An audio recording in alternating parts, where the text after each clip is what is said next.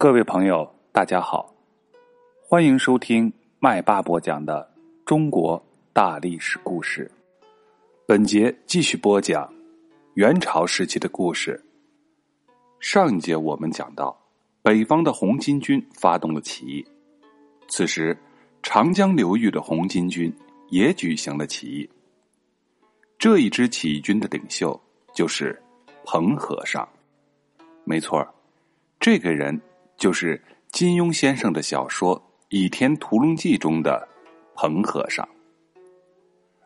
彭和尚是袁州人，是今天江西宜春人，出生在南泉山东村庄的农民家庭里。村庄的附近有一座大的寺庙，叫做慈化寺。传说寺里有一位年过六十、善观气色的老和尚，姓彭。在一个风雪的夜晚，老和尚看见东村庄的上空红光照亮了半边天。第二天的早上，他就到村庄去打听出了什么事儿。原来村子里昨晚出生了一个男孩。老和尚大喜，对男孩的爷爷说：“这小孩能让我收为徒弟吗？”孩子的爷爷答应了。等孩子长到十岁的时候。爷爷就把他送进了慈化寺，老和尚给他取名为彭莹玉，又叫做彭毅。不过人们则是更喜欢称他为彭和尚。至于这些传说，自然基本都是人们编造的。彭莹玉十五岁那年，南泉山下突然冒出一股清澈的泉水，当时。袁州一带正在闹瘟疫，彭莹玉就用泉水替老百姓治病，许多人被救活了，因此彭和尚的大名逐渐的传开了。当地的袁州人简直是把他当做了活神仙。出身贫苦的彭莹玉在替民众治病的过程中，对人民的疾苦则是有了更深的了解，在他的内心是想要推翻元朝的统治。所以，他抛弃了正统的佛教的教义，改信了白莲教，并通过宣传白莲教，把老百姓组织起来，寻找机会，准备发动武装起义。元顺帝至元四年（公元一千三百三十八年的六月），元州起义爆发了。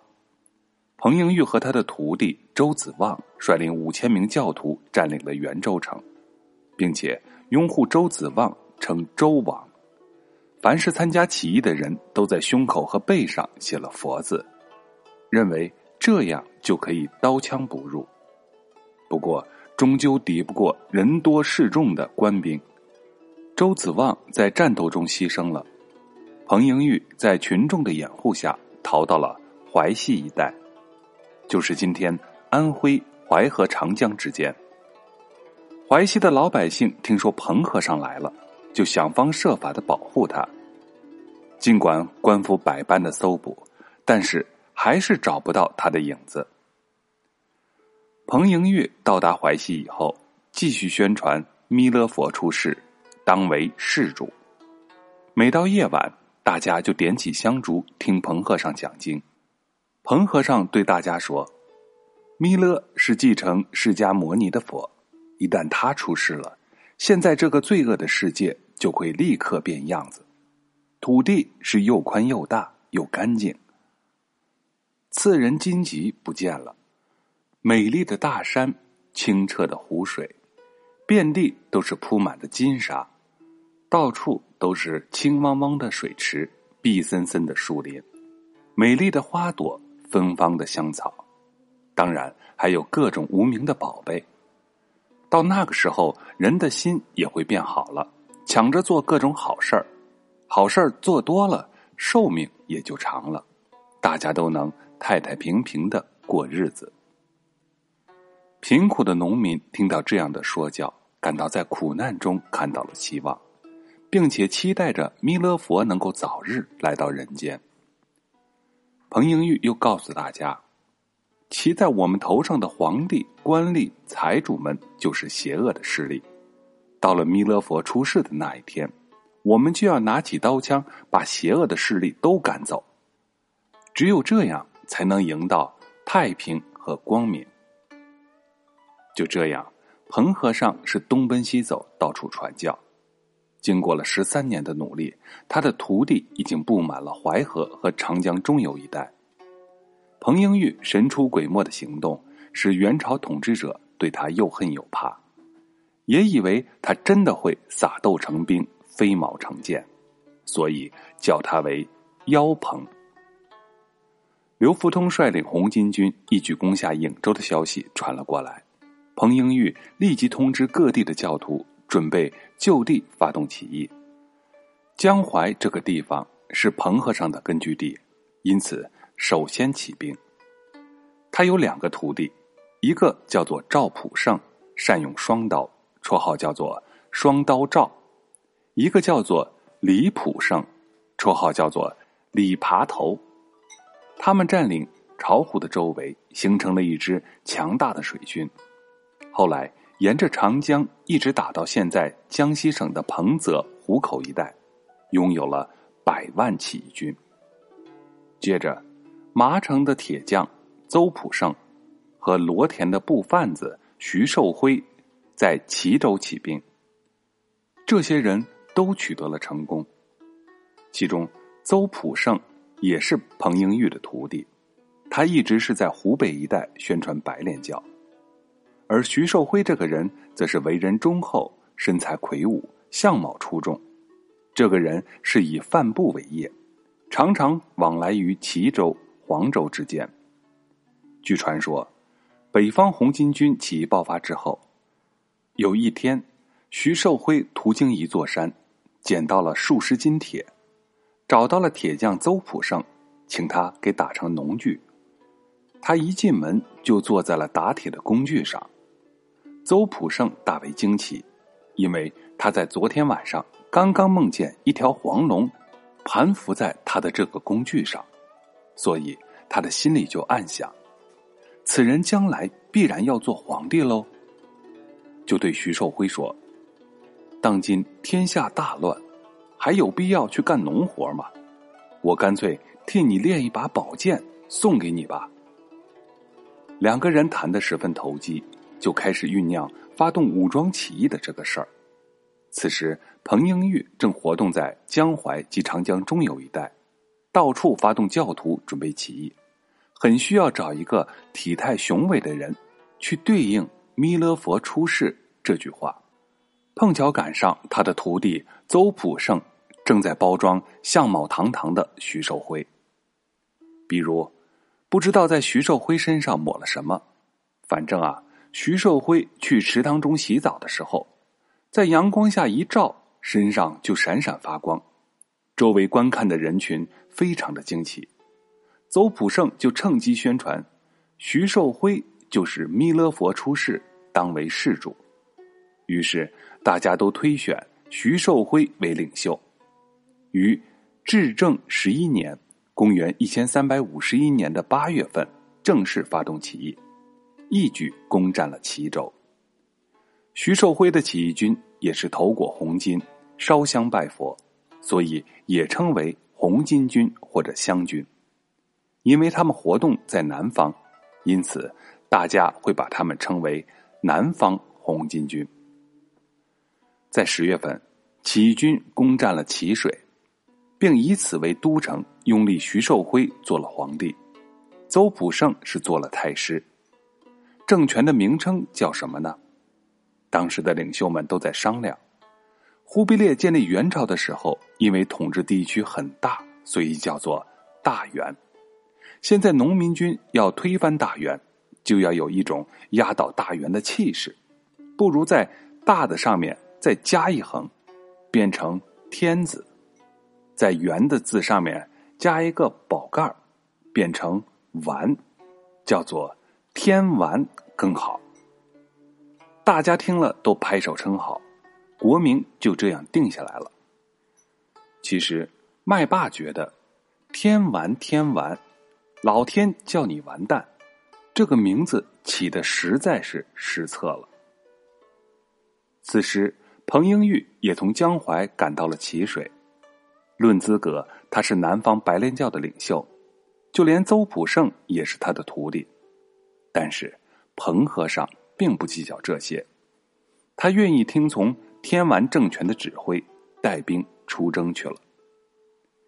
至正十二年（公元一千三百五十二年的二月份），彭英玉和大将项普略进攻江州，就是今天江西九江。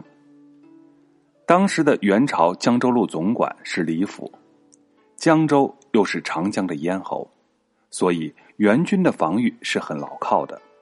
所以彭英玉等人并没有轻易的攻城，他们先在江北建造了许多的战船，然后水陆并进，先由甘棠湖攻破西门，再转战东门。李府顽抗，双方展开了激烈的巷战，最后。红巾军杀了李府，占领了全城。接着，彭莹玉连破饶州、徽州。饶州是江西省鄱阳，徽州是安徽歙县，以及信州，就是今天的江西上饶市。彭英玉他们一连攻破了这些城市，这片地区的农民都纷纷参加了红巾军。红巾军的队伍空前的壮大，大军经过的地方，铺天盖地都是一片红彤彤的红头巾。援军见了，无不胆战心惊。红巾军一路势如破竹，开始向江南大城市杭州进逼了。杭州是元朝江浙行省的首府，这是城市大、守军多。为了摧毁元军在江南的统治。彭英玉和项普略冒着孤军深入的危险，决定继续发起进攻。此时，杭州的援军分两路出来迎战，一路由总管这是员武将宝哥出兵昆山阻击红巾军；另一路由参政，就是行省的副长官樊直敬在杭州城北的天水桥扎营。红巾军首先进攻昆山，宝哥见到红巾军来势凶猛，偷偷的溜回了杭州躲了起来。接着起义军和官军在天水桥激战，樊直敬被打死，红巾军浩浩荡荡的开进了杭州城。宝哥带着家眷逃到西湖的一条小船上，三天后被他的邻居发现了，不得不和他的老婆一起跳湖自杀。红巾军在进入杭州的时候，纪律是十分的严明，不能随便杀人，不奸淫妇女，一面宣传弥勒佛出世，一面招募群众继续参军。官府的金银财宝全都运走，供起义军购买粮食之用。在半个多月以后，元朝调集了各路军马反扑过来，彭莹玉便退出了杭州。起义军经过湖州。丽水到达了常州、江阴等地，接着又进攻京口，就是今天江苏镇江市，威胁着吉庆，就是今天江苏省南京市。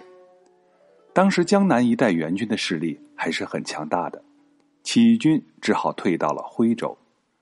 不过在这一年的年底，项普略在安徽休宁被俘牺牲。至正十三年。公元一千三百五十三年的年初，彭莹玉被迫退到了瑞州，今天江西高安县。十一月份，元军攻破了瑞州，他和邝普天、闵总管等起义军的将领拼死抵抗，一直战斗到最后牺牲。彭英玉虽然牺牲了，但是他亲手点燃的南方起义烈火却一直在熊熊的燃烧。后来，双刀赵领导的江淮起义军和天完起义军合并一起，力量则是更加强大了。元末农民起义声势浩大，影响比较大的还有芝麻李，就是李二领导的治河民夫的起义，他们攻占了重镇徐州，和刘福通连成一片，直到元军使用了重兵和大炮轰击徐州，才把这次起义。给镇压下去。好了，本节的故事就讲到这里，在下一节麦霸要讲刘福通三路北伐。